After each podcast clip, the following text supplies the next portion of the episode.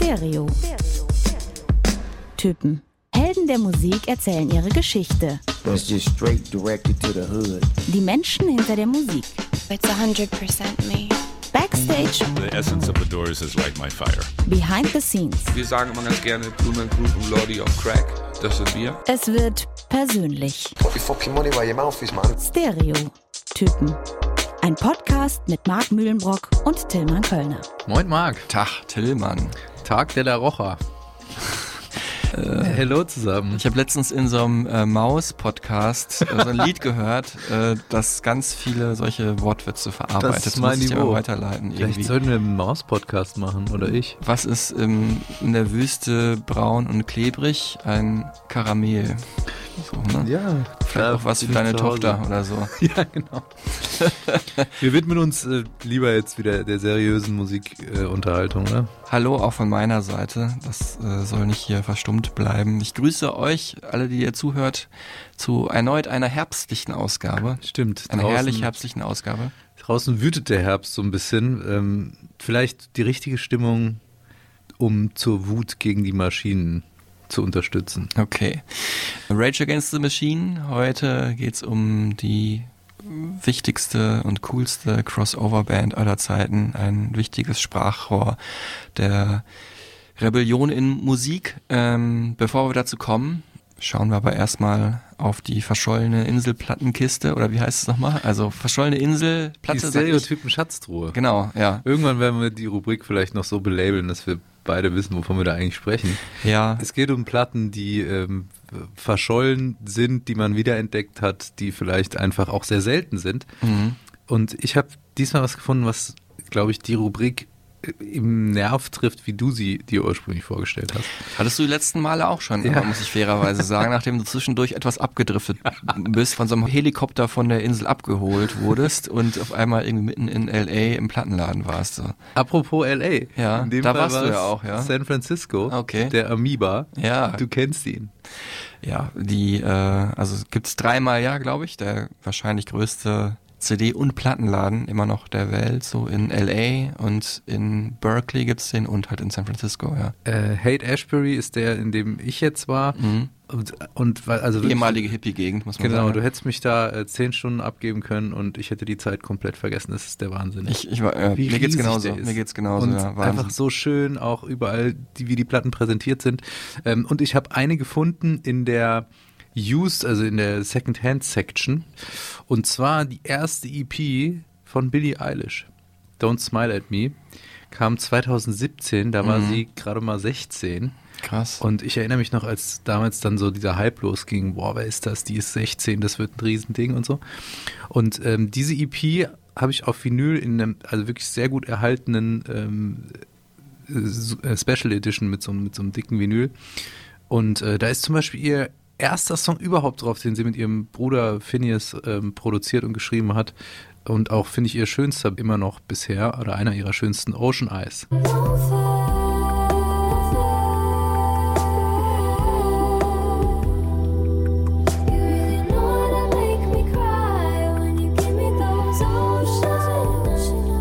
Und da habe ich mich sehr gefreut. 25 Dollar für diese wirklich rare Vinyl. Also die Cool. gibt es nicht mehr so oft. Ähm, und ja, jetzt habe ich die original erste EP von Billie Eilish, nach der ja auch ein bisschen meine Tochter benannt ist. Ja, Full Circle Moment, Circle Moment. Äh, mit der du ja auch in Kalifornien warst. Ja, äh, ich muss sagen, die Rubrik im Kern getroffen und da muss ich auch sagen, vielleicht hast du Glück und die ist irgendwann mal richtig was wert. Du würdest sie natürlich eh nie verkaufen, ist völlig klar. Nee, ich habe die auch schon gehört und äh, quasi, die muss ja dann auch fast so original eingeschweißt sein, wenn sie wirklich was wert sein soll. Ja, ja. Und dann hast du natürlich auch deinen Namen draufgeschrieben auf der Rückseite. Ja, und, so. und meine Tochter war da auch schon dran. Ah, also, okay. weiß nicht. Ja, letztem hatte ich, oder letztem Mal, bei einer der letzten Ausgaben hatte ich ja diese Deer Hunter CD allerdings da gefunden, Amoeba Records in äh, LA allerdings, also ich weiß, wovon du sprichst. Und ich erinnere mich auch immer gerne überhaupt an diese Einkauferfahrung zurück. Ja, ja meine ähm, verschollene Inselplatte von heute ist n, etwas älter noch als deine, aber jetzt auch nicht unbedingt aus dem Vinyl-Zeitalter. Es geht also auch gar nicht um eine Vinyl, sondern es ist einfach ein Song ähm, und auch überhaupt die ganze Musik von dem Künstler, äh, von dem ich jetzt spreche, taucht nicht auf bei irgendwelchen Plattformen, Mhm. bei Spotify zum Beispiel. Es geht um Kid Alex oder Kid Alex, sagen wir, glaube ich, ne? äh, Ja. weil er Deutscher ist. Ähm, Alex Rieder, iranischstämmiger DJ und Elektronikproduzent aus Hamburg, inzwischen Berlin und inzwischen weltweit bekannt und mit Grammy beworfen äh, unter dem Namen Boys Noise sehr erfolgreich, hat praktisch seine vorherige Identität komplett ausgelöscht. Also gibt es zumindest nicht zu hören. Ich weiß nicht wieso. Äh, bevor ich jetzt zum Song komme, äh, muss ich sagen, das ist wirklich ein interessantes Phänomen, das man ja als Künstler hat heutzutage. Früher haben, weiß ich nicht, Bands darum gekämpft, alte Platten, die sie nicht gut waren, irgendwie vom Markt zu nehmen, aber es gab sie ja doch noch irgendwo. Aber jetzt heute kann man einfach sagen, ich lösche es einfach bei Spotify, weil alle ja nur noch damit Musik hören. Ich allerdings habe die CD noch, um die es ihm vielleicht gehen würde. Ähm, ganz bekannter Song von ihm war Young Love, äh, der auch bei 1 Live auch runter Topless. Untergespielt wurde, genau. Ich fand aber immer noch besser die zweite Single vom selben Album und äh, das war Fame, featuring Sänger Kimo Green.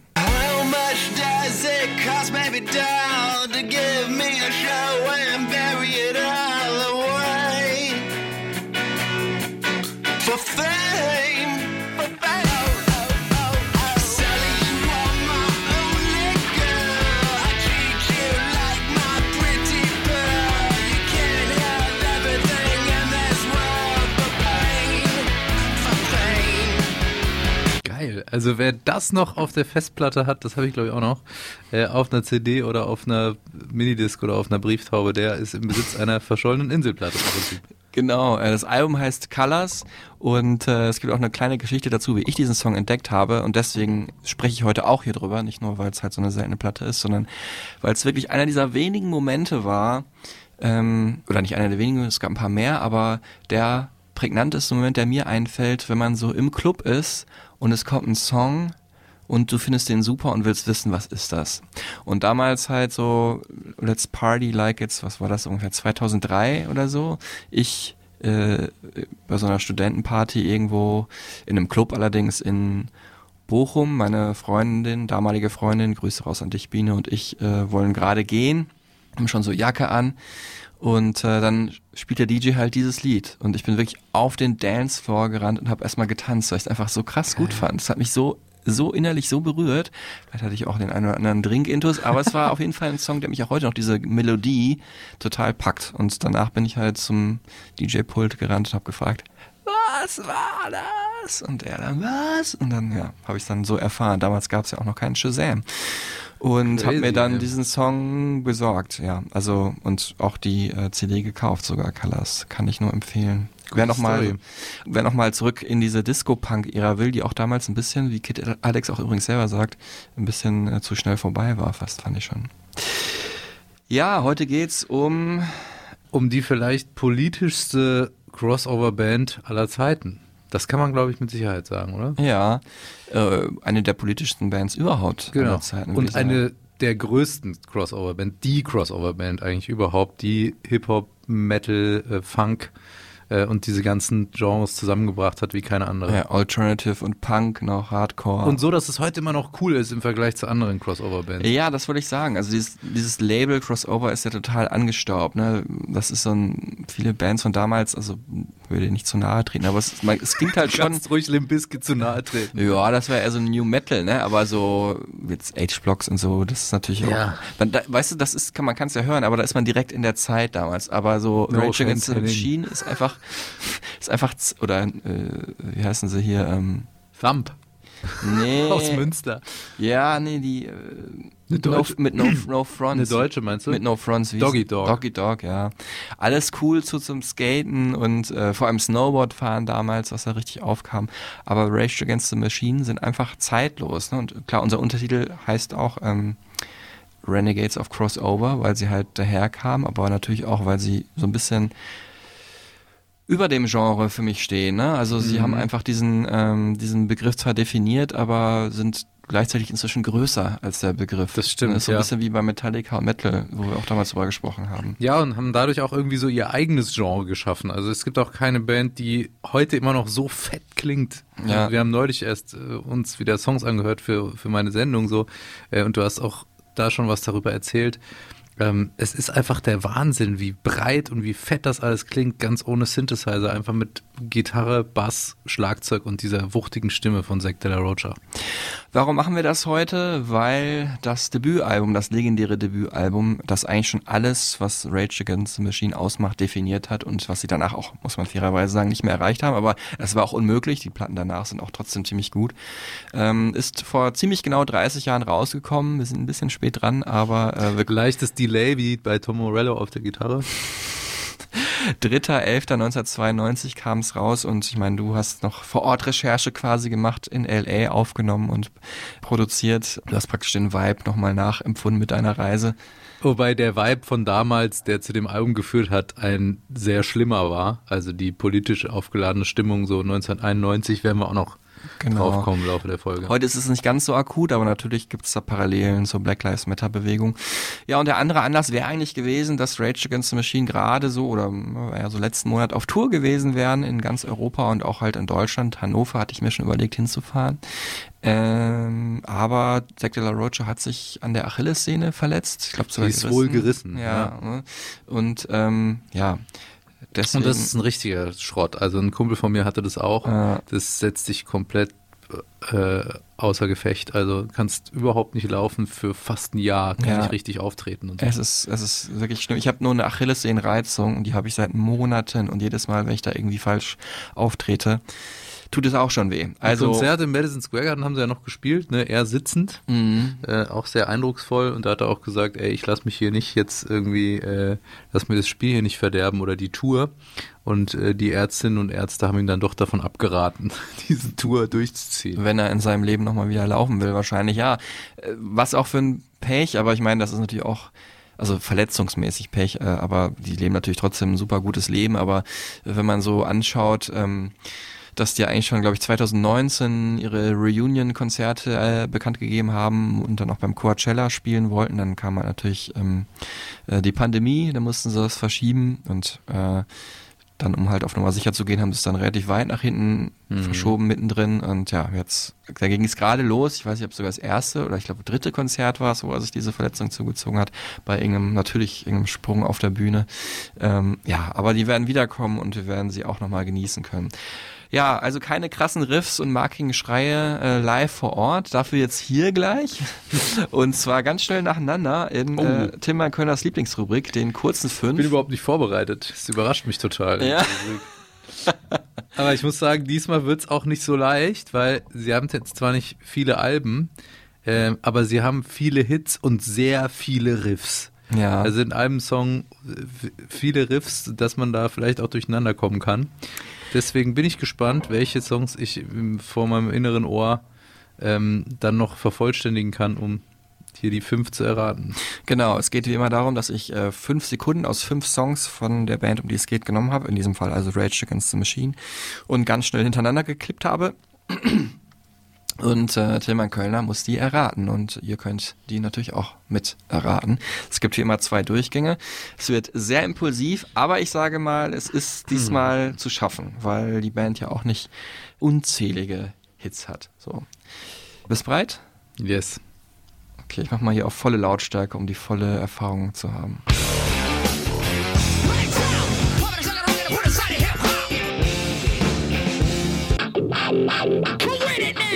Ähm, der, ich fange mal direkt an mit dem letzten. Ähm, das ist Bulls on Parade. Richtig. Ähm, der erste war Killing in the Name direkt. Ja.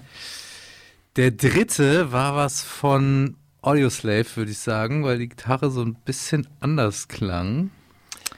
Äh, es sind tatsächlich nur Rage Against the Machine Okay. Dabei. Dann nicht. Aber krass, wie Tom Morello dann schon. Ja, aber es ist, deine Vermutung ist auch nicht ganz falsch, muss ich sagen. Also Es- sind wirklich nur Rage Against the Machine. Songs? ja, aber es ist auch nicht so, ähm, ja. Also es sind, alle Songs sind von Rage Against the Machine performt. Ja, äh, ich würde sagen, ähm, Renegades of Funk war das dabei? Ja, ja das war der das dritte. Das war das dritte, ja das, genau. was du meinst, ja. ja. Ähm, dann habe ich drei und dann würde ich sagen, gib mir bitte nochmal Durchgang zwei. Ja, du hast Song 1, 3 und 5.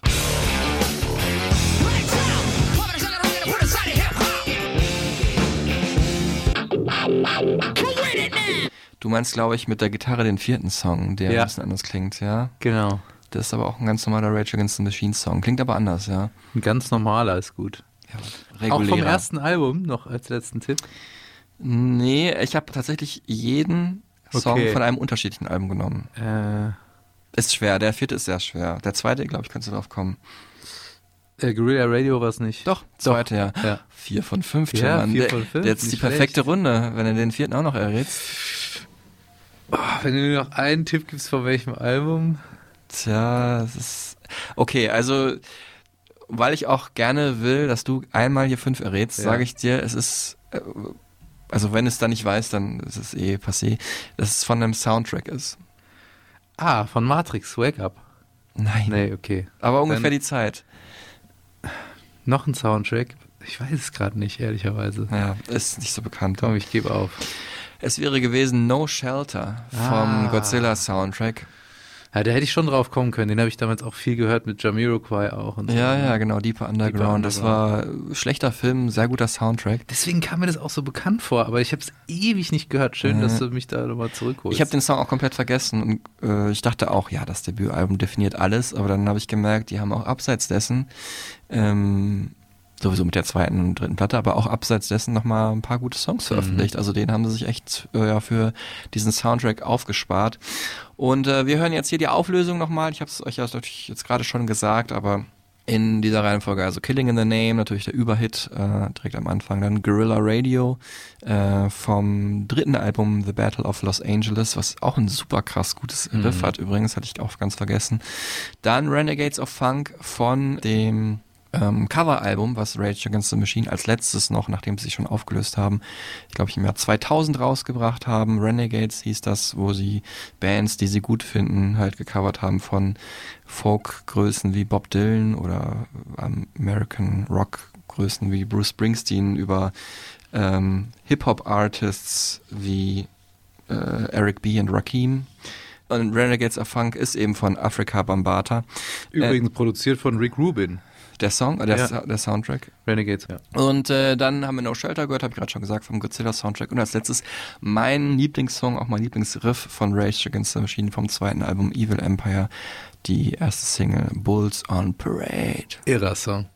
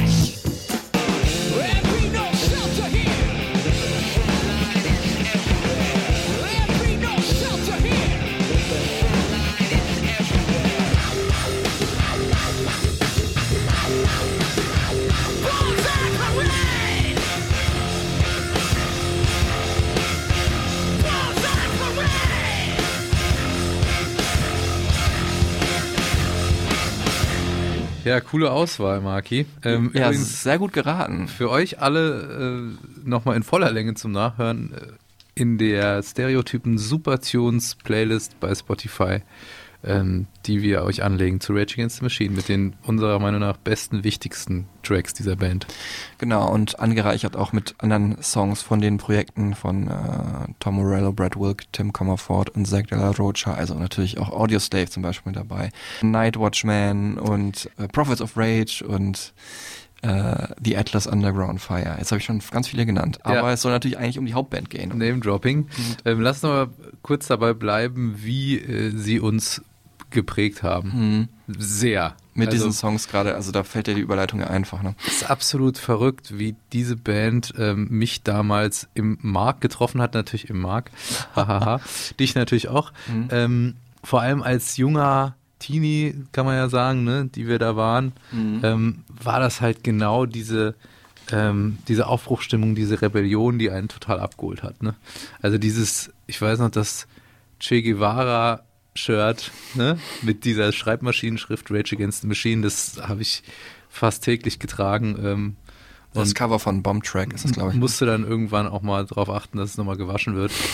Ähm, weil es einfach, ja, die haben so eine Wucht gehabt, nicht nur in der Musik, sondern auch in der Message und es war so, ja, fuck the system, weißt du? Also dieses Rage Against the Machine, sich auflehnen gegen den Druck, der auch aus dem Elternhaus kommt, ne? Und dieses ganze, ähm, die ganze Welt will auf einmal was von einem, was natürlich damals auch durch Nirvana und so schon angeschubst wurde.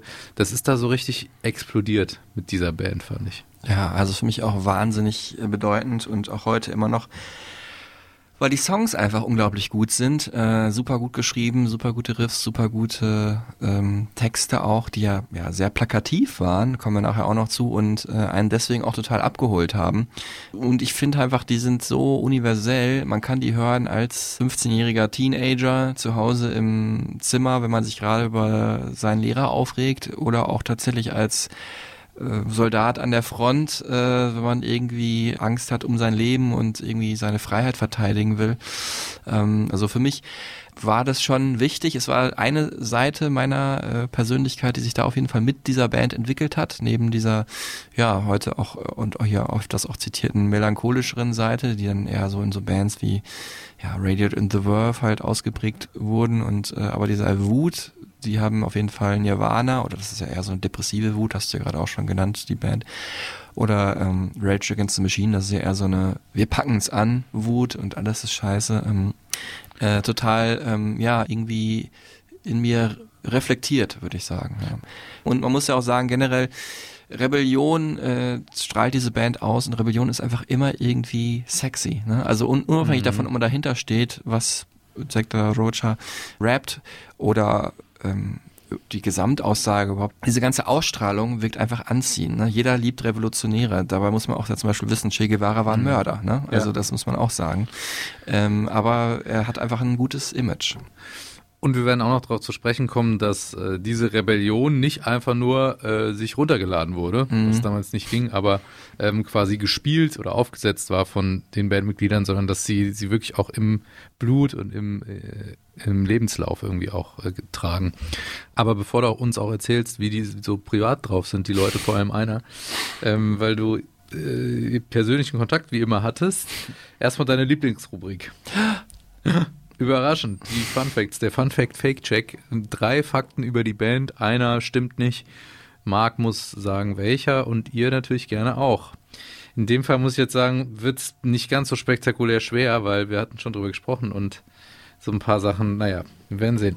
Ähm, Fun Fact, Rage Against the Machine 1, Tim Comerford, oder vielleicht mache ich es auf mit Rad Against the Machine.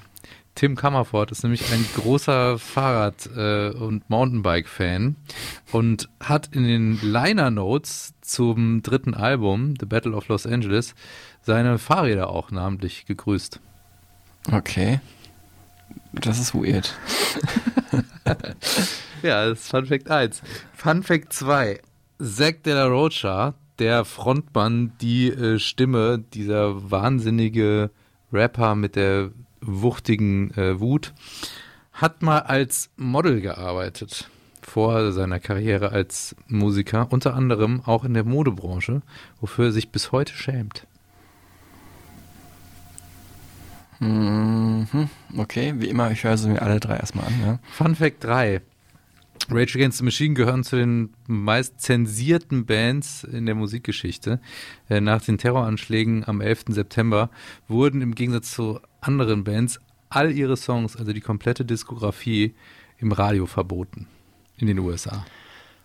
Ja, also das dritte stimmt, das weiß ich. Das erste Weiß ich nicht, aber halte ich auch für wahrscheinlicher, dass es stimmt, als dass la Rocha mal ein Model war. Das kann ich mir nicht vorstellen. Der hat ja schon so früh angefangen, auch mit Rage und mit Hardcore Punk. Also nein, das ist gelogen. Und das ist richtig. Yeah. Marc ist, war wieder on fire. Ähm, was aber ein lustiger Funfact an dieser Stelle ist, der ein bisschen in ähnliche Kerbe schlägt. Wir hatten uns schon drüber unterhalten, Marc. Tom Morello Ah ja, deswegen hast du es nicht reingenommen. Ja. hat mal als erotischer Tänzer gearbeitet. Man könnte sagen, sowas wie Stripper oder so. ja, krass. Also ne? Tom Morello, der Gitarrist, ähm, als er ähm, arbeitslos war in LA, ne? In Mhm. Hollywood, um sich da was dazu zu verdienen. Als, ja, in Anführungszeichen, Ex Exotic Dancer. Aber ist schon klar, was da irgendwie gemeint ist. Ja, ich habe es auch gelesen und ich finde vor allem auch charmant, wie locker er heute noch drüber spricht. Also er sagt auch, äh, natürlich zum Glück gab es damals noch kein äh, Videohandy und YouTube und so, sonst wären wahrscheinlich irgendwo noch Aufnahmen. Aber äh, das wäre ihm dann schon peinlich. Aber er sagt, ja, man's gotta do what a man's gotta do. Also ich musste Geld verdienen, musste, und da ist nichts dabei. Und sein Tune war übrigens äh, Brick House von den Commodores. Mal kurz reinhören.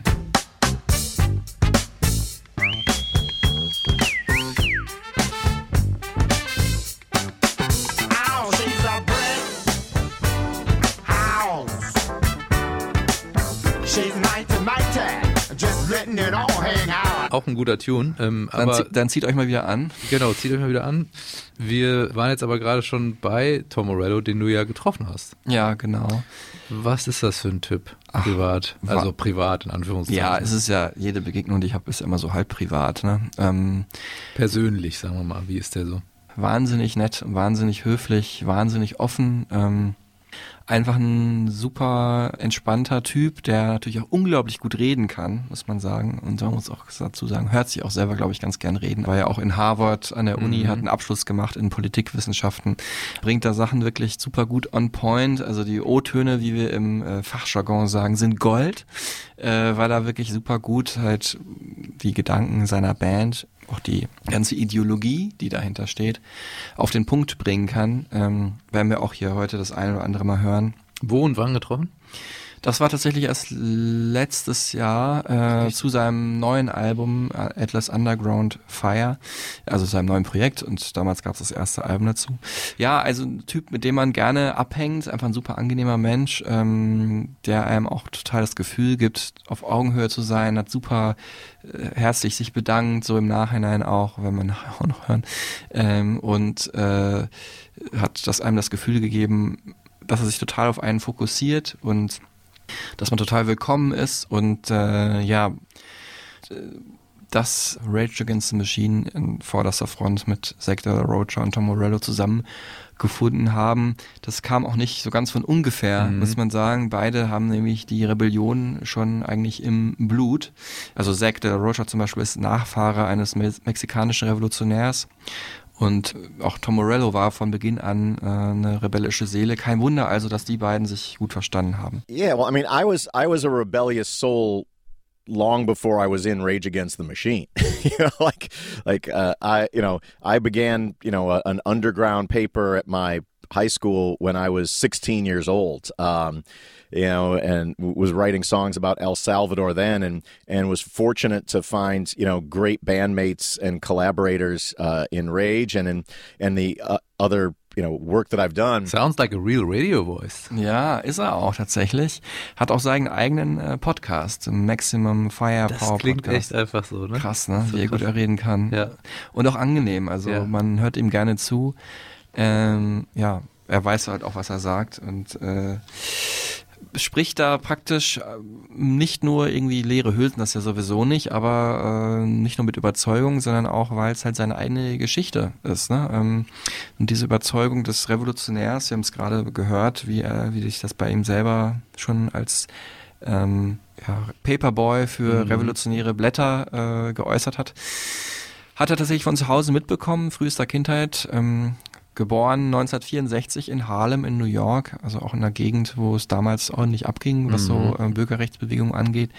Ähm, Familie väterlicherseits und auch seine Mutter, alle auf ihre Art waren Revolutionäre. Yeah, I, I think a lot of it, a lot of it, honestly, was was genetic. You know, my my mother was, uh, you know, tr- traveled the world as a, a single woman from a coal mining town and had this kind of very global internationalist perspective. Even though I grew up in a very conservative town, um, and she was always, you know, standing up for people's rights, standing up for the underdog, standing up for minorities, standing up for unions, and so that was just just the that was just the ethos in my home. And my father, though I didn't grow up with him, you know, he was part of Kenya's anti-colonial movement against the British, and so just the it, it really made me think that there you should not put any ceiling on your ambitions for you know what you can do with your life. And and so uh, they're they're very important you know sort of uh, uh, figures for me in helping me helping define who I was to become as a person. Die Eltern haben sich dann passenderweise auch kennengelernt bei äh, einer Demo äh, für die Demokratie in äh, Kenia, nämlich in äh, Nairobi, äh, als Mary Morello da gerade unterwegs war. Also Und- mehr revolutionäre Grundlage geht ja nicht. eigentlich. Sagst du jetzt ja genau, aber auch die Vorfahren von dem Vater hatten schon revolutionäres Blut praktisch weitergegeben. Ich meine, der Großonkel wurde der erste gewählte freie Präsident von Kenia, was Das ist echt schon so mal verrückt. krass ist. Seine Tante war auch politisch tätig und sein anderer Onkel war auch äh, Minister im kenianischen Kabinett. Also da muss man sagen, war es irgendwie vorbestimmt, dass Tom zumindest irgendwas in die Richtung machen würde. Ja, und wenn man dann jetzt auch noch weiß, dass er ähm, Politikwissenschaft studiert hat, dann ähm, wird da echt so ein nochmal so ein ganz anderer Schuh draus, finde ich, aus dieser Rage Against the Machine Geschichte. Es macht natürlich Spaß, die Musik auch so zu hören, aber ich finde gerade dieses Hintergrundwissen hat, hat für mich die Band nochmal interessanter gemacht. Äh, Tom Morellos Vater hat die Familie äh, verlassen, als Tom Teenager war. Und deswegen hat Morello bis heute eine super innige Beziehung zu seiner Mutter. Er liebt die wirklich über alles. Ähm, in der Schule war er dann jetzt gar nicht so der, äh, nur der, weiß ich nicht, äh, Vandale, Randale Mensch, sondern hat auch wirklich in Theater mitgespielt, in Drama Club. Das ist ja auch mal so das, ne? dass man so denkt, so Rebellen oder auch mein Tupac Shakur rebellische Musik gemacht, aber der hat auch Ballett getanzt. Also die haben auch immer auch eine künstlerische Ader, die dann auch das eine oder andere Mal zum Vorschein kommt. Hat mitgespielt in Shakespeare-Stücken.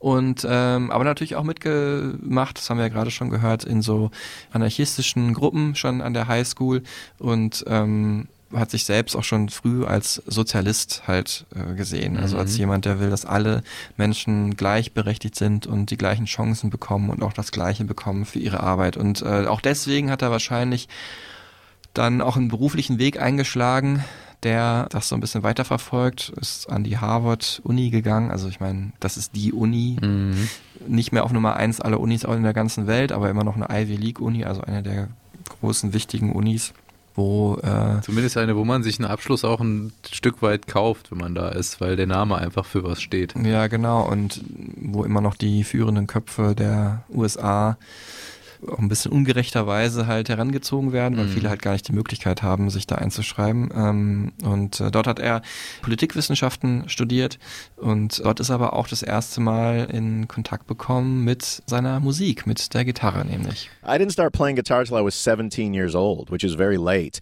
I had uh, only heard of one other guitarist who made albums who started that late, and it was Robert Johnson, the great blues legend who began playing at 18, and he had to sell his soul to the devil to you know to be good. I given my Catholic upbringing, I did I wasn't going to do that. So uh, it for me it just meant hours and hours and hours of practice. And even while I was attending Harvard University, I was practicing four hours a day, and and you know during the summers I was playing eight hours a day. You know, 365 days a year, eight hours a day to try to catch up. Up, you know, because I was such a late starter.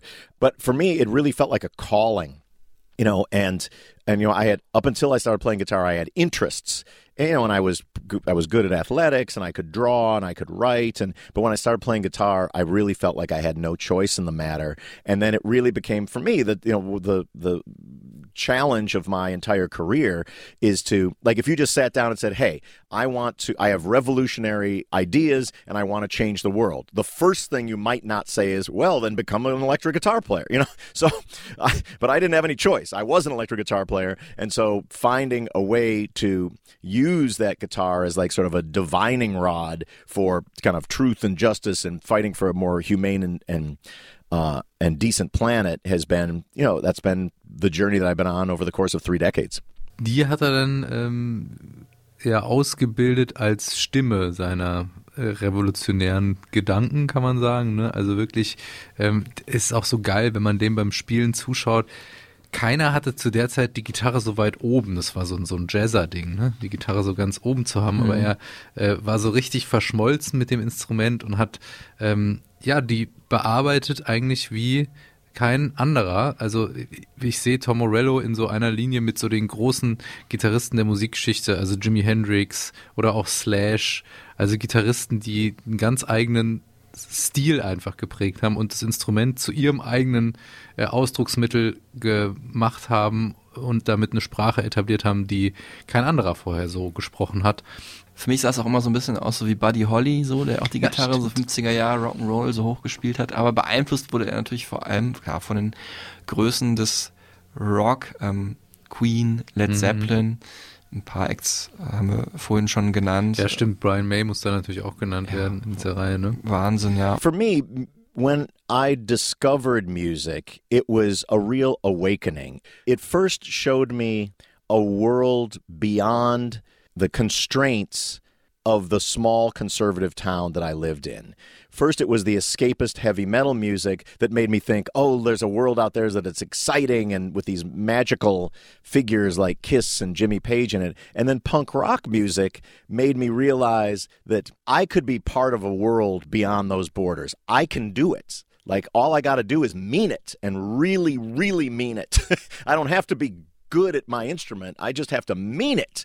Um, and that was a revelation. Wir werden natürlich nachher en Detail noch über seine Armada an Riffs sprechen, aber ein Riff hat er auch, ja, sagen wir mal, sich inspirieren lassen von Led Zeppelin, nämlich von dem Song Kashmir. Und das ist, ähm, hat er umformuliert in seine, in den Rage Against the Machine Song Wake Up. Aber äh, in dem Song gibt's natürlich nicht nur dieses, dieses eine Riff, sondern da reicht nicht ein Led Zeppelin Riff, hat er auch gleich mehrere eingebaut. Wir hören mal kurz rein.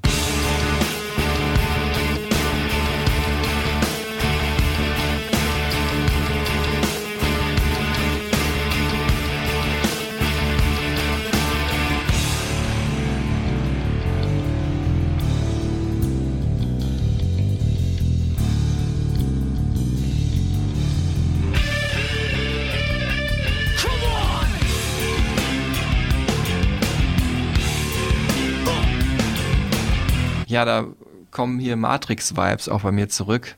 Hatte ich gar nicht in Erinnerung, dass der Song in dem Soundtrack war damals. Ich habe tatsächlich den vierten Teil äh, Ende letzten Jahres gesehen und ähm, da wurde der Song auch nochmal gecovert. Braucht man das noch, Matrix, oder? Nee, den Film Nee. braucht keiner, auf keinen Fall. Aber ähm, so ein bisschen auch, finde ich, weil Led Zeppelin ja auch, jetzt versuche ich irgendwie die Brücke zu schlagen. Ich, ich baue mal die Brücke, aber ihr könnt entscheiden, ob die gut genug ist. Led Zeppelin natürlich auch so irgendwie Urväter des Heavy Metal und ähm, Tom Morello kam auch relativ früh in Kontakt mit einer anderen großen Heavy Metal Band, mit Tool nämlich, äh, Verweis hier auf Folge 7, weil Adam Jones äh, ja, war ähm, äh, in der Klasse von äh, Tom Morellos Mama. Das ist echt so witzig, diese. Und äh, die beiden haben sich auch äh, später dann kennengelernt, nochmal in LA und da zusammen abgehangen in so einem Umfeld und ja, wie das so ist in so einer Ursuppe, ne, mit auch äh, Maynard James Keenan, dem Sänger von Tool. Der auch übrigens drauf ist auf einem Song, ne? Bei Know Your Enemy hört man ihn. Ja, krass, ja. Und äh, das ist halt irgendwie so zustande gekommen, weil die wohl in einer ähnlichen äh, Proberaumsituation waren und dann irgendwie da zusammen kurz mal gesungen haben.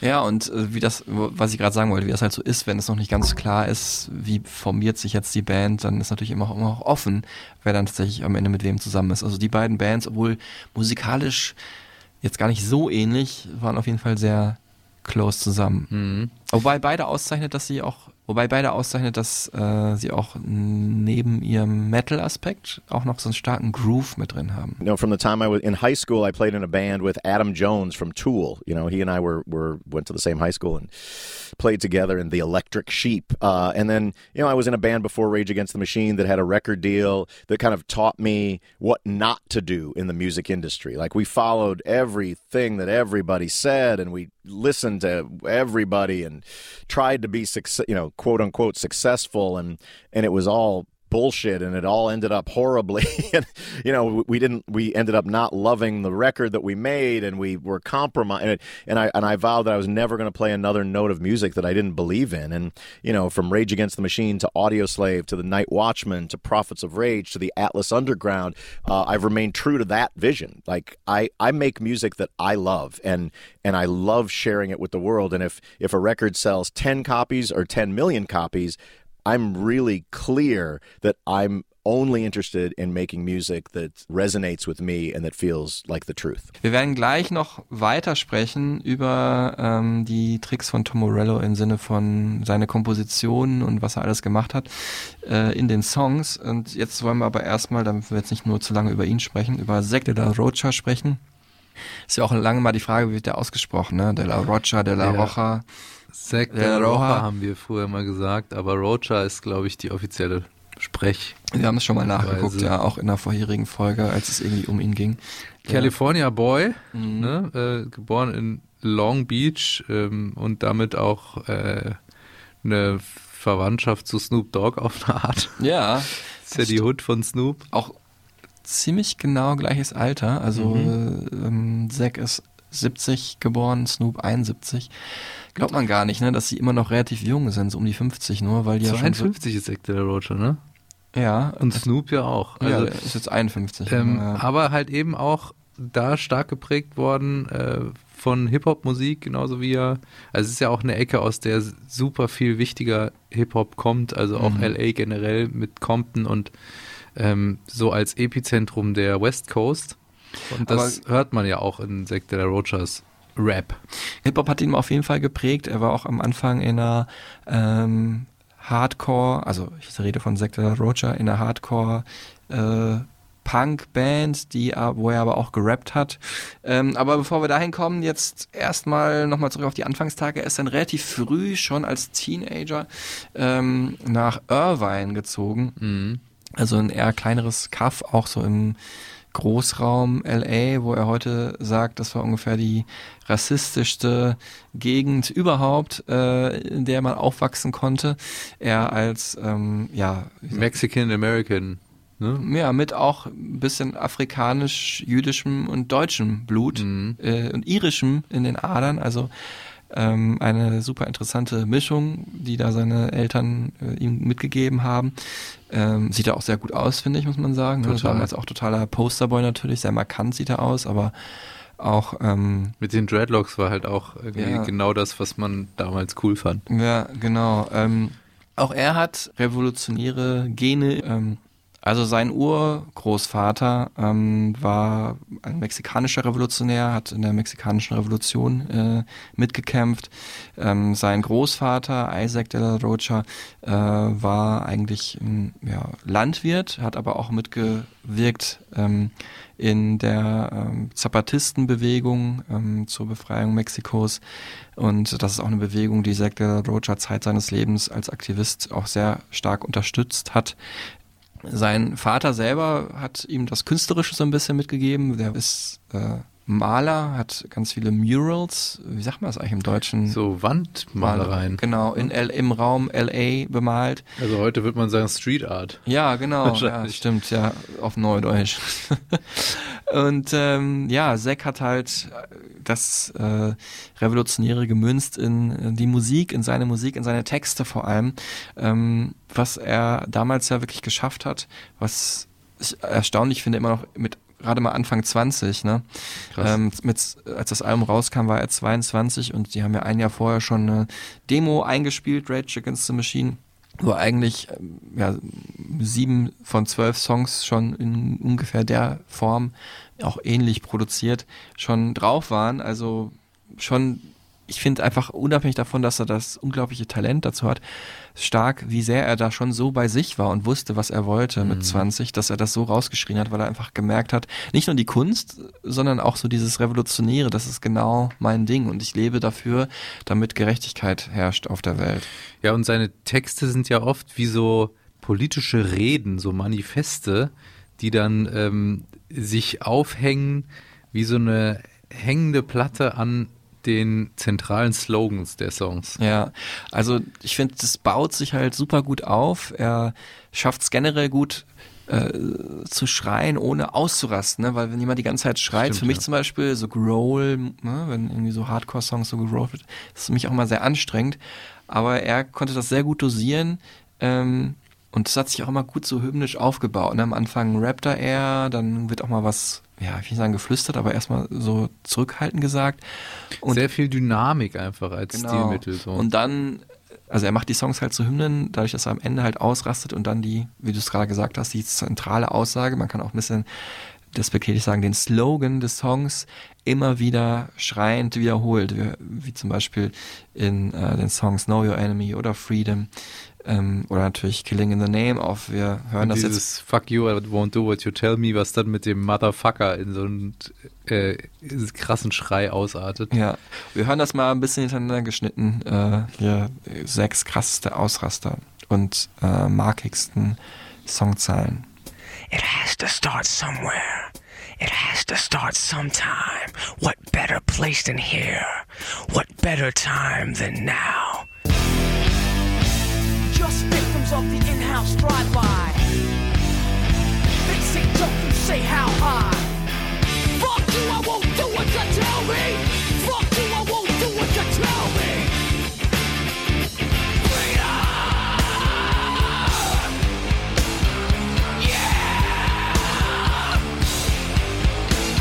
All of which are American dreams. All of which are American dreams.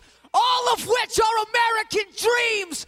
All of which are American dreams. Ja, alles so T-Shirt-Slogans eigentlich, ne? die man sich direkt draufdrucken lassen kann, wenn man denn dem ähm, Kapitalismus verfallen wäre, was sie ja nicht waren, aber nie. auch gutes Merch trotzdem hatten immer. Ja, Vorbilder waren Punk-Bands, Hardcore-Bands wie Black Flag oder die Bad Brains, natürlich auch irgendwo die Sex Pistols und The Clash. Aus LA die Misfits, weil die auch so ein bisschen darker waren. Und LA selber hatte zu der Zeit und auch in den 80er Jahren schon einmal diese große Metal-Szene, aber auch natürlich Hip-Hop und eine große Hardcore-Punk-Szene. Und äh, in so ein bisschen so ein Mischmasch ist äh, Zack la Rocha reingefallen und aus diesem Melting Pot an den drei Genres ist dann am Ende auch ja Crossover entstanden. Ja, und wie kamen die zusammen? Also äh, Tim Kammerford, ähm, Bassist, hat Zack de la Rocha schon in der Grundschule kennengelernt. Also wirklich Kindheitshomie, kann Mhm. man sagen. Sie haben dann später auch eine Band gegründet, die Juvenile Expression hieß. Mhm. Äh, So eine Band, wie sie im Jugendzentrum in den 90er Jahren wahrscheinlich oft aufgetreten ist. In Dreieich-Sprendling, wie du immer sagst. das. Ja, aber sie waren halt vorher dran wahrscheinlich. Ja. Ne? Also zehn Jahre später kann das ja jeder machen. Sie waren die, nach denen wir uns dann benannt haben, weil wir so cool sein wollten wie die Genau. so ungefähr. Ja. Ähm, Wobei Juvenile Expression wirklich eigentlich ein uncooler Name ist. ja, Hard Stance ist dann die erste richtige Band, mit der er Hardcore gemacht hat. Und äh, später dann ja mit äh, Inside Out. Ne? Da kann man sich auch ein paar Songs mal anhören bei YouTube oder wir packen auch welche in die Stereotypen Supertunes. Wenn es die gibt. Wenn es die gibt bei Spotify, die gibt's ja. Ähm, das ist ganz interessant. Ich habe mir damals dann auch eine CD gekauft, weil ich so großer Rage Against the Machine Fan war. Ähm, das ist eine sehr rohe Version von Rage Against the Machine, die natürlich überhaupt nicht so auf den Punkt und so wuchtig klingt, ähm, aber schon einiges äh, da vorwegnimmt. Äh, vor allem eben die die Wut in der Stimme von Zack de la Rocha, wie hier in No Spiritual Surrender zum Beispiel.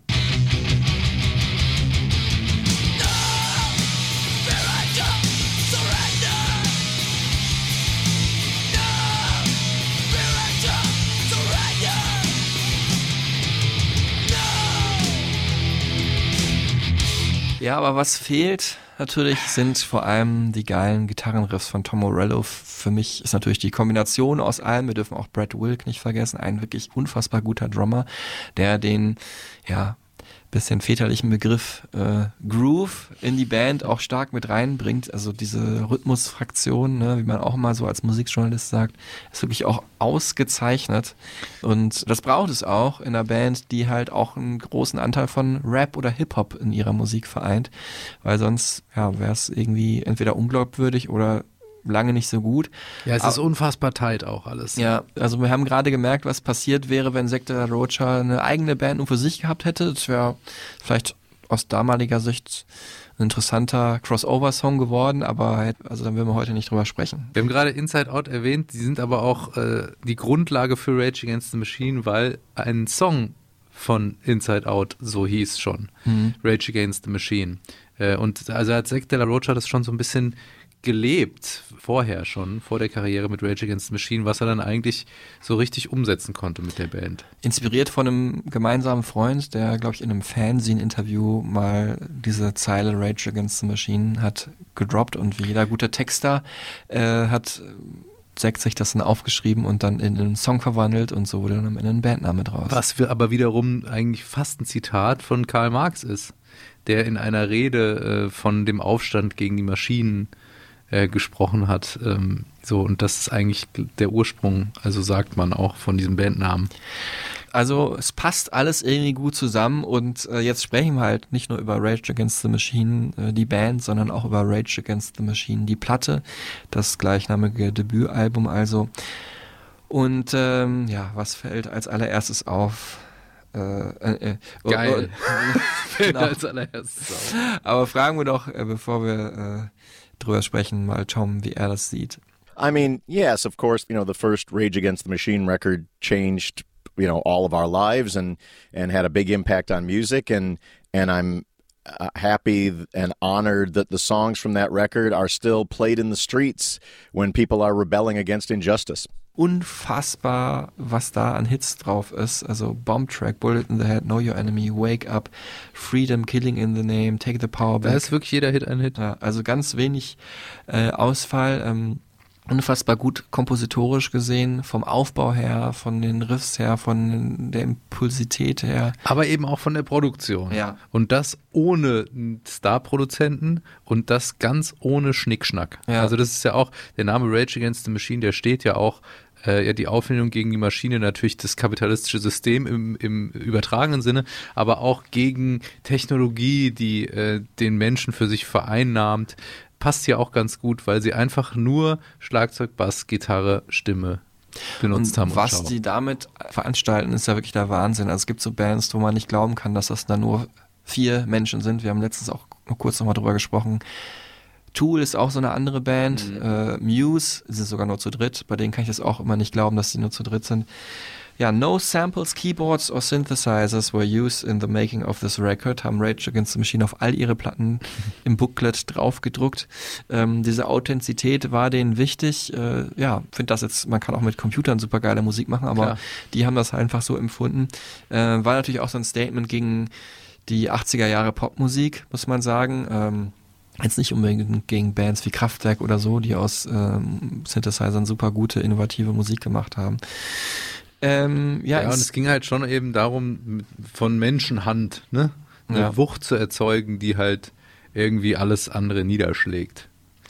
Genau, und darum geht's ja auch in der Revolution, ne, dass man halt, äh, ja, ich sagen mal Grassroots, also fängt von ganz unten an, aber dann wird daraus eine Bewegung und dann wird das System, die Maschine, der Diktator oder wer auch immer gestürzt. Aufgenommen trotzdem schon, obwohl Band unbekannt, äh, in einem super legendären Studio, Sound City.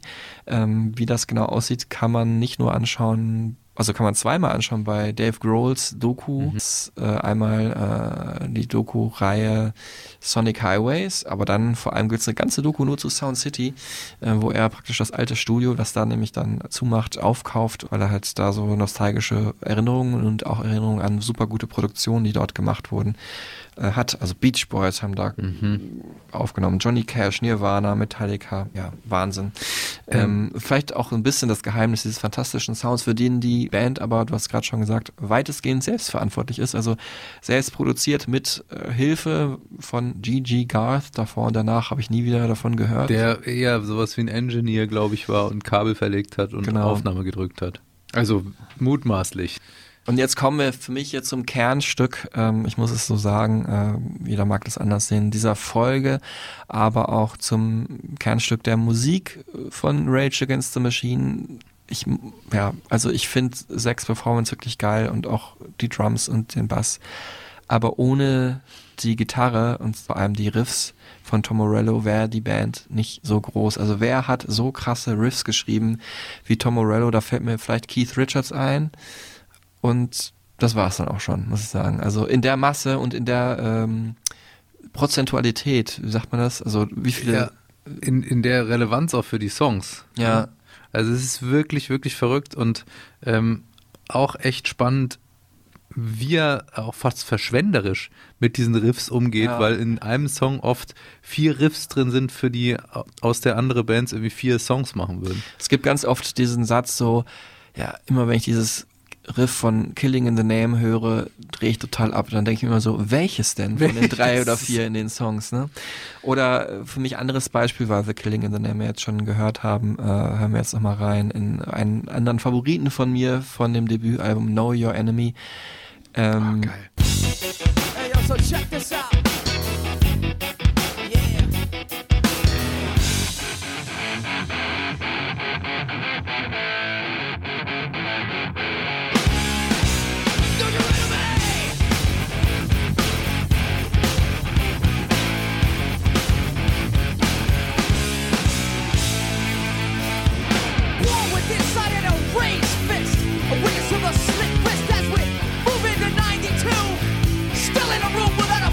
Also auch da, es kommt Riff an Riff an Riff. Ich denke mir immer so, jeder Manager, wenn die damals schon einen gehabt hätten, hätte gesagt, ey, Alter, ihr werdet noch so viel Musik schreiben, hebt dir mal zwei von den vier Riffs auf für das nächste Album. Ne? Ihr könnt ihr dann noch verbraten. Äh, das, da, da lebt eine ganze, leben andere Bands ein ganzes Album lang von. Ne? Ja. Muss man wirklich sagen. Also was das Album an Riffs hat, ist es unübertroffen für mich. Du hast ja aber auch mit ihm drüber gesprochen, wie das für ihn ist. Und er war so äh, charmant und bescheiden, was das angeht. I have to tell you, I mean, I, I'm, I'm almost embarrassed to say it, but but writing those riffs is it's pretty low hanging fruit. For many years, it was really sort of around the beginning of Rage Against the Machine when I was able to write music that I liked. You know, until then, I was just there's there's a difference between being a musician and being an artist. And and for the first 10 years when I played guitar, I was a musician. You know, I became a very technically proficient musician, but I began to like discover my own voice on the instrument and I was all of a sudden I was like, I'm the DJ in the band and I'm going to practice stuff. I'm going to practice sounds that no one's ever practiced before, but I'm going to anchor it with these big Led Zeppelin, Black Sabbath, Deep Purple riffs, Scorpions riffs, you know what I mean, that I grew up on, and that that combination is going to be my voice on the instrument. And from the moment that I had that kind of revelation, it's not like it's hard to do because it's like like it's a mother tongue to me. You know what I mean? I'm able to tell different stories with my voice. Ein ziemlich einfacher Job, äh, sagt er, also äh, pretty low hanging fruit ist es, so ein Riff zu schreiben. Ja, es ist natürlich einfach, weil äh, es fällt einem ein und dann schreibt man es auf, aber deswegen ist es nicht einfach so, ne? Einfach genial, kann man sagen. Ja, und eben halt abgefahren auch die Kreativität. Da geht's nicht nur um die Riffs, sondern auch um die Art und Weise, wie die Gitarre gespielt, geliebt, ja auch äh, drangsaliert wird, um diese Sounds da rauszuholen. Ne? Es wird auf die komplette Effektpalette zugegriffen. Und an dieser Stelle habe ich noch eine kleine Überraschung für dich, Marc. Und für euch natürlich, weil wir ähm, ja immer mal Gaststimmen hier in diesem Podcast haben, unter anderem ja Markus Kafka zu Depeche Mode oder äh, Philipp Kressmann zu Tokotronic. Philipp Kressmann zu Tokotronic. Äh, Expertinnen und Experten nochmal äh, auf eine ganz besondere Art. Äh, und an dieser Stelle äh, möchte ich äh, recht herzlich vorstellen meinen lieben Kollegen Daniel Vogrin, Ah, den kenne ich natürlich auch. Der Kollege von 1 Live. genau bei 1 Live als äh, Autor und Sidekick ähm, tätig ist und ähm, ein großes Musikwissen hat, nochmal aus einer ganz anderen Bubble kommt, äh, eine ganze Ecke jünger ist als wir. und äh, sich sehr viel mit dem Thema Gitarre beschäftigt, weil er auch selber Gitarrist ist. Und ich habe ihn mal ge gebeten, weil wir auch über Rage Against the Machine gesprochen haben. Er sagt, es ist für ihn die größte Band überhaupt, obwohl er noch gar nicht auf der Welt war, als sie äh, sich gegründet haben. Ähm, ob er mal erklären kann, was Tom Morello da eigentlich genau mit seiner Gitarre macht. Wenn er Gitarre spielt, hat man wirklich oft so diese Frage im Kopf, ist das noch eine Gitarre oder schon ein Synthesizer? Er schafft es zum Beispiel, dass eine Gitarre so klingt, als würde ein DJ scratchen, weil er einfach auf den Seiten mit den richtig eingestellten Effekten das genau so nachahmen kann. Er hat zum Beispiel auch mal erzählt, dass er in einem Apartment gewohnt hat, wo eben ganz, ganz viele Geräusche von der Stadt zu hören waren, Helikoptergeräusche zum Beispiel, die er dann versucht hat, mit der Gitarre nachzuahmen. Oder er war im Zoo und hat dann versucht, eben Geräusche aus dem Zoo nachzuahmen. Das ist ihm einfach auch alles gelungen, muss man mal dazu sagen. Oder er hat einfach ähm, das Kabel aus der Gitarre gezogen und das immer gegen seine Handinnenfläche gestoßen und damit diese Rückkopplung, die dadurch entsteht, in eine Melodie verwandelt. Auch das unglaublich kreativ, gar nicht so komplex, aber halt, da musst du erstmal drauf kommen.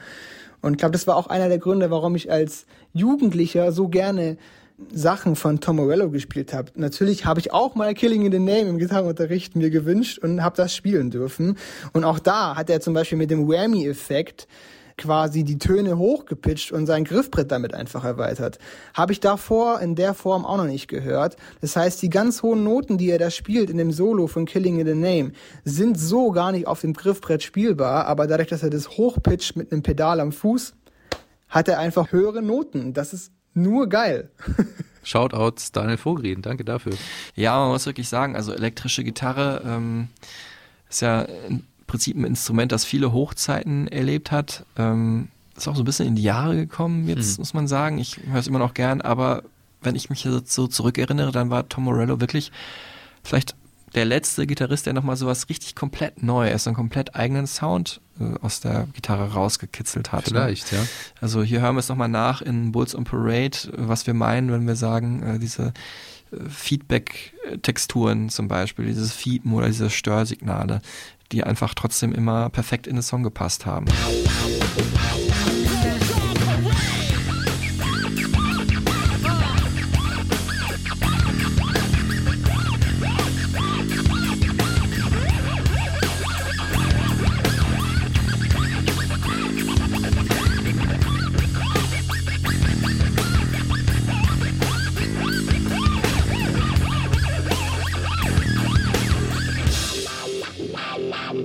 Well, it was. Uh, I was fortunate to, like I said, to find my own voice on the instrument, and and once I did, it was like I sort of discovered a lost language that you know no one had deciphered before, and now I could just write endless poems in that language. You know, on the guitar, from the solo in "Killing in the Name" to the solo in "Your Time Has Come" with Audio Slave. I feel very at home writing and playing and improvising music that is outside the norm. And to me, that just feels right. Uh, and sometimes, you know, I remember there was always in guitar magazines growing up, they'd say, you know, you have to play for the song. And I'm like, what does that mean? Like, what does that mean? Like, wh- who said that? Is that like in the Bible or something? I would make the solo sections like these kind of avant garde confrontational art pieces.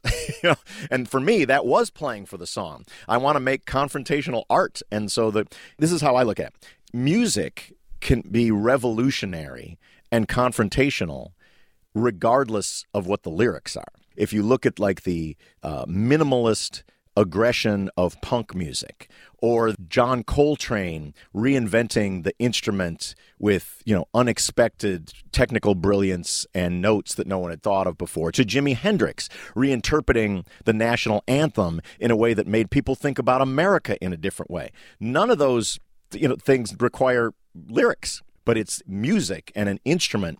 By reimagining what an instrument can sound like it can help you reimagine what society can be like. Ja, manchmal fliegen einem Sachen ja aber auch zu. Ja. Ähm, und so sind ja auch die besten Songs der Musikgeschichte entstanden, teilweise mit wirklich sehr, äh, aus sehr randomen Situationen. Äh, Manche haben davon geträumt, andere haben einfach irgendwie rumgedaddelt und dann das Lick äh, des Jahrhunderts irgendwie geschrieben.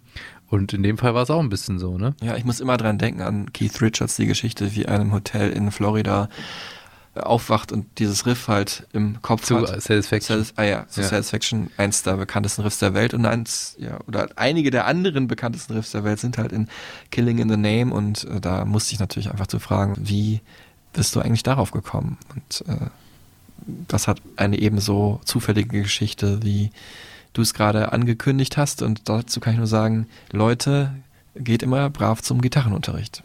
Auch als Lehrer. Yeah, I mean, yeah, I mean, I was I, I was giving guitar lessons at the time um, to local, you know, musicians on the Hollywood scene, and I was teaching a musician how to do drop D tuning, uh, which was like sort of like the big Seattle grunge tuning for guitars, and and I was su- suggesting to this student how it encourages your fingers to go in different places than they otherwise would. And I demonstrated that, and I just sort of came up with the riff that became Killing in the Name. I said, stop one second. I recorded it on my little, you know, cassette recorder, went on with the lesson, and, you know, brought that into rehearsal the next day. Wie man so schön sagt, the rest is his, the rest is, the rest is history. Äh, so ist Killing in the Name entstanden.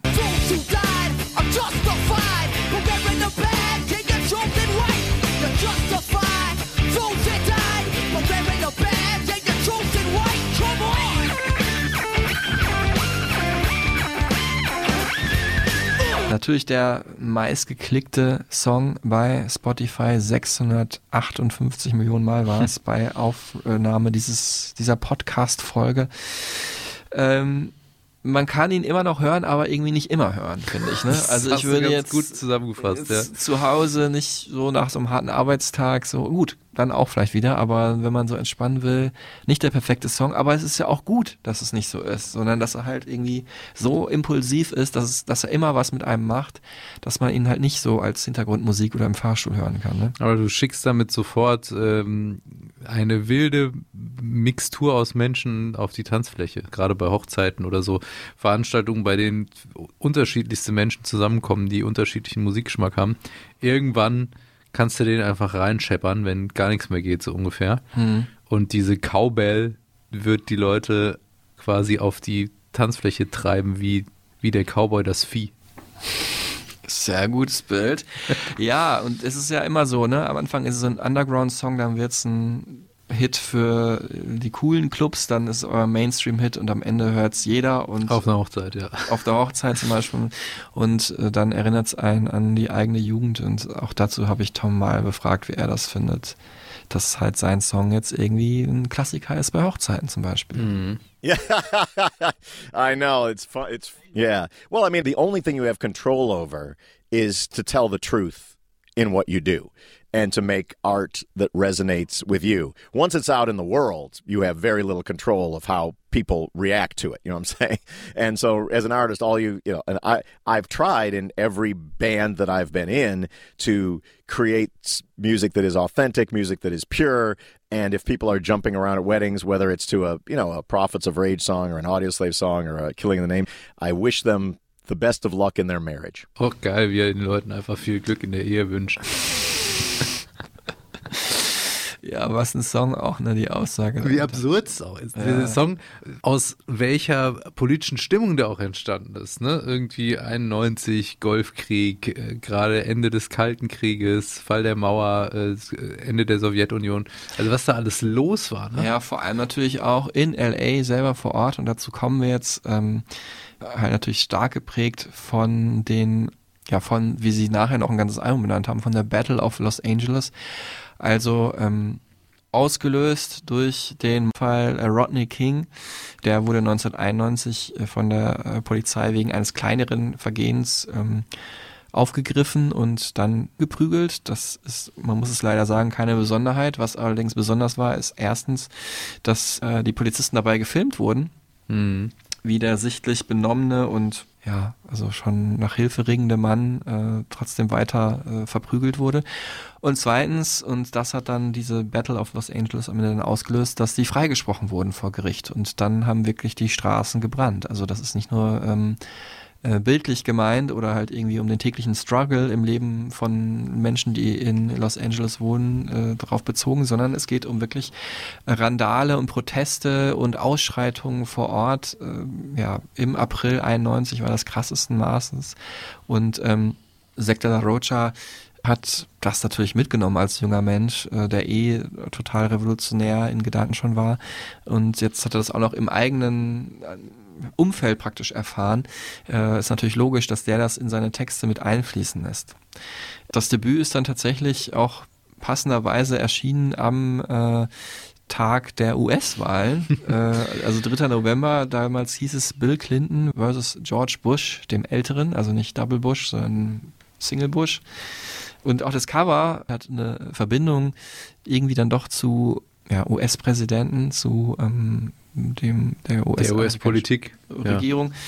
Es zeigt halt einen Mönch, der sich selbst in Flammen gesetzt hat und ich kann es leider nicht richtig aussprechen, weil ich weiß, dass die Sprache ganz, ganz schwer auszusprechen ist. Ähm, ich sage einfach mal Teach Quang Duc hat halt gegen die Unterdrückung der Buddhisten in Vietnam protestiert und das hat US-Präsident John F. Kennedy ja damals so sehr überzeugt, sagt man, ne? also vielleicht war es am Ende nicht nur dieses Foto, äh, die Unterstützung des damaligen vietnamesischen Regimes zurückzuziehen und äh, man hat also einerseits gemerkt, dies- dieser ganz krasse Protest, der völlig klar eine Milliarde mal krasser ist, als so einen Song zu schreiben und das Mhm. rauszubrüllen, hat also auch was bewirkt. Ne? Also Ja. im Endeffekt, dann aber muss man auch so die große politische Bedeutung sehen, denn auch dann diese, diese Aktion, diese ganz krasse Aktion eines Einzelnen hat natürlich beim Nachhinein auch irgendwie so einen Baustein, der dann dazu geführt hat, dass der Vietnamkrieg ausgebrochen ist. Also sowohl was so den Impact eines Einzelnen angeht und auch was er da gemacht hat, sind da wirklich fast beispiellos in der Geschichte der Menschheit, muss man sagen. Und natürlich haben Rage Against the Machine jetzt nicht dasselbe anstreben wollen, völlig klar, aber so im, die Musik sollte in demselben Geiste komponiert und produziert werden. Also ja, dieses, diese Wucht des Bildes sollte schon äh, sich in der Musik sozusagen übertragen. Ich muss sagen, auch trotzdem, auch heute, 30 Jahre später, finde ich immer noch, was ein krasses Cover. Also man kann es sich da kaum anschauen. Es ist auch super oft abgedruckt worden, irgendwie auf Postern oder Zeitungen.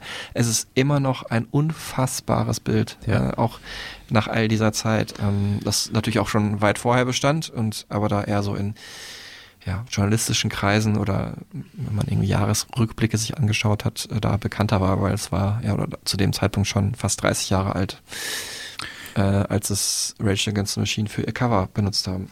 Battle of Los Angeles übrigens musste ich ähm, auch, habe ich mich dann auch nochmal intensiver mit beschäftigt, mit der Band Downset, die auch genau einen Song darüber haben, über diese Kreuzung, an der diese Riots waren, äh, Florence und Normandy. Ähm, die singen ja auch immer April 29, Florence in Normandy. Und ich wusste mal damals gar nicht, was ist das eigentlich. Und habe dann recherchiert. Und dadurch muss man auch sagen, haben so Bands äh, einen auch äh, ja einem auch so ein bisschen Geschichtsunterricht näher gebracht. Und äh, mir auf jeden Fall auch ähm, da geholfen, mich mehr damit zu beschäftigen, was eigentlich so los ist auf der Welt. Und das ist auch ein Verdienst von Rage Against the Machine. Ja, also ich danke da auch meiner Geschichtslehrerin, aber auch wirklich Rage Against the Machine, da über einiges mich informiert haben zu können. Ähm, also zum Beispiel werden ja im Booklet von äh, diesen ganzen äh, Alben von Rage Against the Machine immer wieder wird da Dank ausgesprochen oder Tribut äh, gezahlt an äh, Revolutionäre der Geschichte, Bobby Sands zum Beispiel, ein IAA-Aktivist, ob man das jetzt alles gutheißen will oder nicht. Aber man kann sich informieren über diese Menschen. U.P. Newton, einer der Gründer der Black Panther Party, ähm, Karl Marx, Che Guevara haben wir schon genannt als Inspirator, Noam Chomsky, den ich selber mal die Ehre hatte, interviewen zu dürfen. echt? Ja, am MIT in äh, Boston habe ich den Mhm. mal getroffen. Übrigens direkt gegenüber liegt das von Harvard. Ähm, ja, oder Leonard Peltier, den ich auch durch Rage Against the Machine kennengelernt habe, ein American Indian, der ja des Verbrechens verurteilt wurde und immer noch im Gefängnis sitzt und in dem Video zu Freedom fordern Rage Against the Machine die Freilassung von Leonard Peltier. Ähm, er hat das American Indian Movement mit angeführt. Ähm, und das Video ist eigentlich mehr so eine Doku, muss man sagen, ähm, als dass es ähm, am Ende noch ein Song ist, den man einfach so hören kann.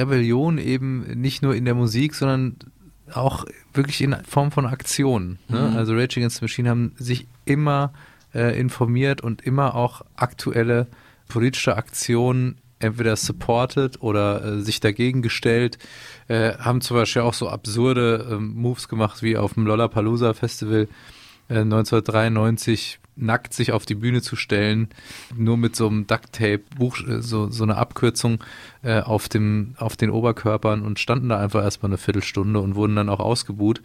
Aber das war halt auch, das war politische Performance, ja. Mhm. Oder auch in, in Guantanamo Häftlingsoutfits haben sie ähm, äh, Bombtrack performt. Ja, oder halt äh, bei Saturday Night Live, der größten Entertainment-Show in den USA, halt die amerikanische Flagge falsch rum aufgehangen. Ähm, bei MTV Awards hat äh, Tim Comerford die äh, Bühne gestürmt, mitten während einer Performance. Ähm, und am bekanntesten mit, immer noch heute, weil man es auch gut auf Video nochmal nachschauen kann, halt das Video ähm, zu Sleep Now in the Fire, wo Michael Moore, bekannter ähm, anarchistischer Regisseur, auch Bowling for Columbine zum Beispiel hat er ja gemacht, ähm, sie gefilmt hat, wie sie den New York Stock Exchange, also die Börse in der Wall Street, gestürmt haben und dort auch verhaftet wurden. Und das ist also auch im Prinzip Performance-Kunst, ein Statement gewesen. Das war ein Jahr, muss man sagen, vor 9-11. Also dann wäre das, glaube ich, nicht mehr so einfach, was es ja auch nicht war, möglich gewesen, aber dann wären sie wahrscheinlich schon direkt 100 Meter vorher schon festgenommen worden. Und nach Guantanamo gebracht worden wahrscheinlich. Oder so, ja. Und äh, natürlich haben einige immer geschrien, ah, es ist ja hier Ausverkauf und so weiter. Äh, ne, wie vielleicht auch bei Bands wie, wir hatten es ja auch schon die Stones oder bei U2, die dann immer wieder auf Tour gehen und berechtigterweise einfach so ihr Geld verdienen, kann man ja auch, ich bin auch gar kein Hater, muss ich sagen. Ähm, natürlich aber bei einer Band, die sich die Rebellion immer so auf die Fahne schreibt, ist man da vielleicht immer noch ein bisschen genauer und guckt genauer hin. Aber man muss auch sagen, viele ihrer Einnahmen wurden wirklich ge gespendet. Ne? Mhm. Also auch als es dann das Comeback gab, ähm, nachdem sie sich ja aufgelöst hatten, äh, am Ende der Nullerjahre, ich glaube 2007 war es, das Comeback beim Coachella, haben sie super viel Geld bekommen, ähm, aber das floss wirklich auch in Organisationen, die altruistisch tätig sind, die Menschen helfen oder sie selber führen solche Institutionen auch an. Also natürlich, die leben jetzt auch nicht in Armut, muss man sich auch nichts vormachen, aber also die leben ein gutes Leben, aber die sind jetzt auch keine, die alles in Luxus, in Gold und Autos verprassen oder so, oder höchstens vielleicht in Gitarren. Und das alles zu einem Zeitpunkt, wo wir eigentlich erst ein Album draußen haben. Ja. Ähm, ja gut, die ganzen Sachen, die wir jetzt, die Aktion kam natürlich über die. Laufe, im Laufe der Jahre dazu. Ne? aber deswegen müssen wir jetzt mal zum zweiten Album kommen. Evil Empire Now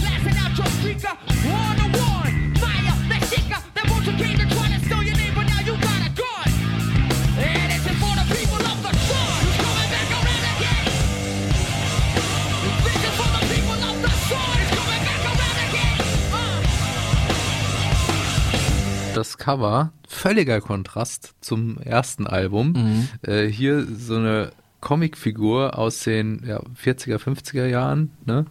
Der Crime Buster, ein Junge im Superheldenkostüm mit so einem E vorne drauf, der sich äh, gegen seine Eltern auflehnt und gegen das Böse kämpft. Und das äh, hat natürlich eine super meta-ironische Mhm. Facette hier bei Rage Against the Machine. Also zum einen dieses, diese, ähm, ja, wie sagt man, Verniedlichung des Rebellischen durch diesen Superheldencharakter und dann aber auch eben ganz faktisch das sich auflehnen gegen die Obrigkeiten, ne? Mhm. um es vereinfacht auch darzustellen.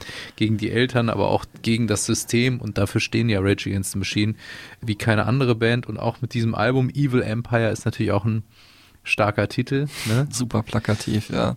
Ist natürlich aber auch so ein bisschen aus einer Zeit entstanden, dieses Comic, wo alles ein bisschen faschistischer noch war Ja. in den USA.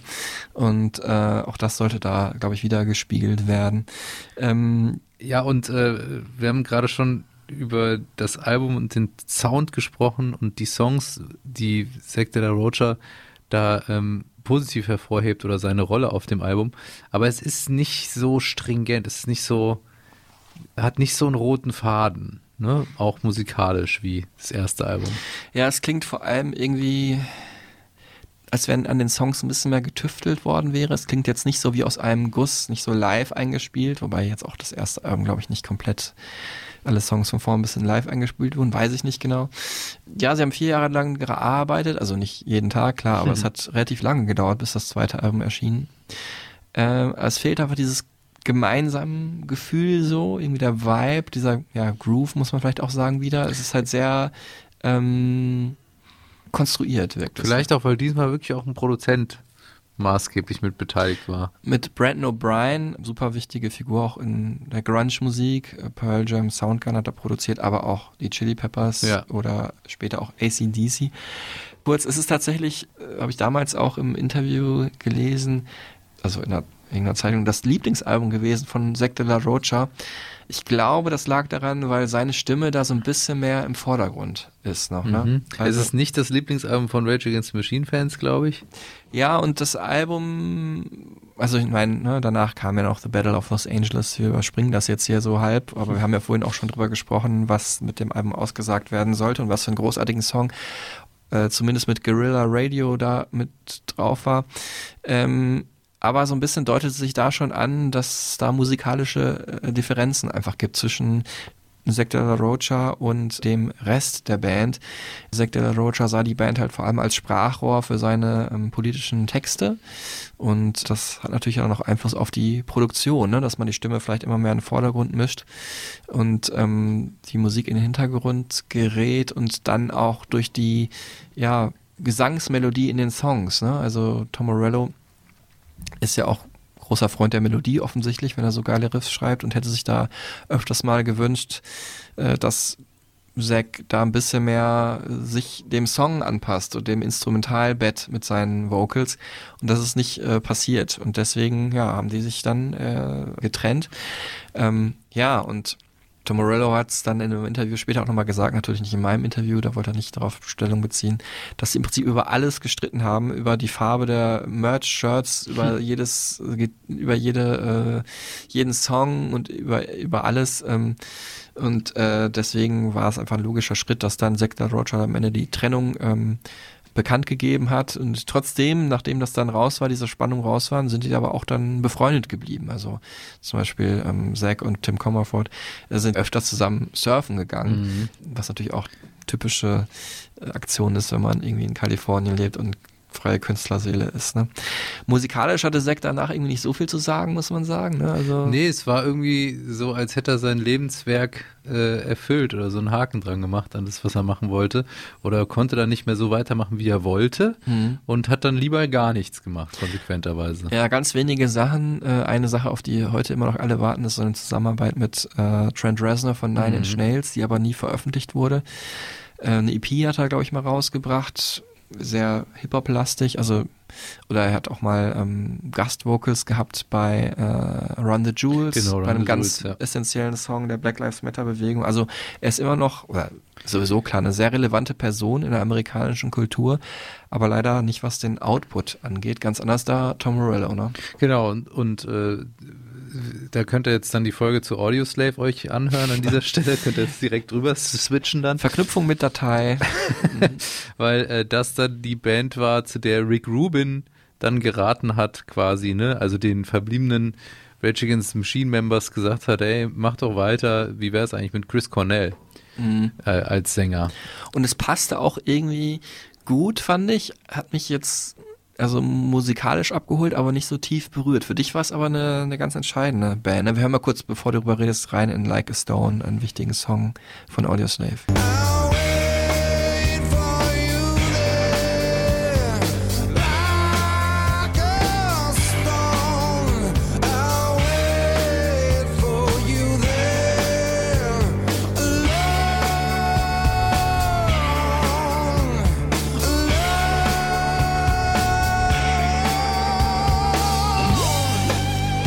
Ja, es hat für mich eben diese beiden Welten zusammengebracht. Also das emotionale, getragene, was Chris Cornell da mit reinbringt, dieses Leidende aus der Grunge-Ära und dieser Groove und diese Tightness äh, von den von dem Bandfundament von Rage Against the Machine und die Gitarre eben von Tom Morello, die ich die geliebt habe über alles. Also weiß ja, ihr wisst ja, was für ein großer Chili Peppers Fan ich bin.